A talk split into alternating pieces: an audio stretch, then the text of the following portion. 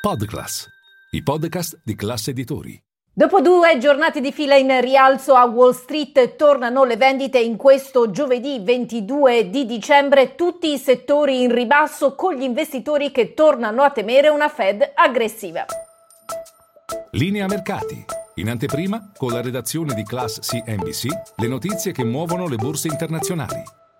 A rovinare la festa una serie di dati macroeconomici che portano gli investitori a temere tassi più alti più a lungo. Il PIL statunitense nel terzo trimestre è stato migliore del previsto, l'espansione è stata del 3,2% e non del 2,9% come è atteso. Tra l'altro eh, le spese per i consumatori sono aumentate più di quanto accaduto nei tre mesi precedenti. In aggiunta, il numero di americani che riceve sussidi di disoccupazione da oltre eh, una settimana è, è, sceso per la prima volta dall'inizio di ottobre, segno forse che i datori di lavoro negli Stati Uniti sono riluttanti nel licenziare persone che poi eh, hanno fatto fatica a trovare recentemente. In aggiunta, eh, non aiuta la trimestrale di Micron che ha pesato su tutto il settore dei semiconduttori. Il gruppo ha registrato una perdita trimestrale peggiore del previsto. L'outlook non è stato incoraggiante.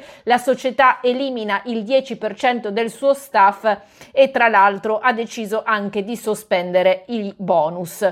Quanto a Tesla, il Calo per questo titolo non sembra fermarsi a pesare quest'oggi una sorpresa, il fatto che il gruppo abbia deciso di raddoppiare a 7.500 dollari lo sconto applicato negli Stati Uniti su due tipi di veicoli e questo solleva dubbi sulla tenuta della domanda. Quanto alla saga FTX, Sam Bankman Fried è libero su una cauzione di 250.000 dollari garantita in parte dalla casa Palo Alto in California dei suoi genitori e là dovrà vivere insieme proprio a mamma e papà fino alla prossima udienza prevista il 3 gennaio prossimo. La libertà su cauzione è arrivata con delle condizioni stringenti, tra cui per esempio il fatto che deve indossare un dispositivo elettronico, ha dovuto rinunciare al suo passaporto,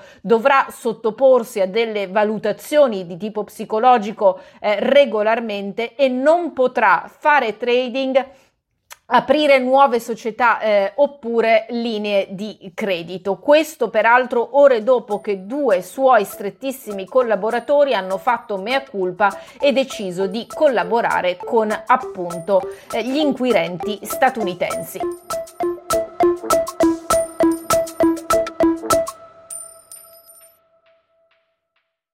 Ciao, scusa se mi intrometto nel tuo ascolto di linea mercati. Sono Francesco del team digital di Classe Editori. Volevo dirti che se vuoi essere sempre informato sull'andamento delle borse e sulle notizie che muovono i mercati, non solo in cuffia, ma anche al lavoro, se vuoi investire senza sbagliare e se vuoi offrire alla tua azienda e ai tuoi consulenti gli strumenti migliori, per te che ascolti i nostri podcast c'è un'offerta speciale con il meglio delle news e delle analisi di Milano Finanza, The Wall Street Journal e Barrons. Trovi tutte le info nel sommario di questa puntata.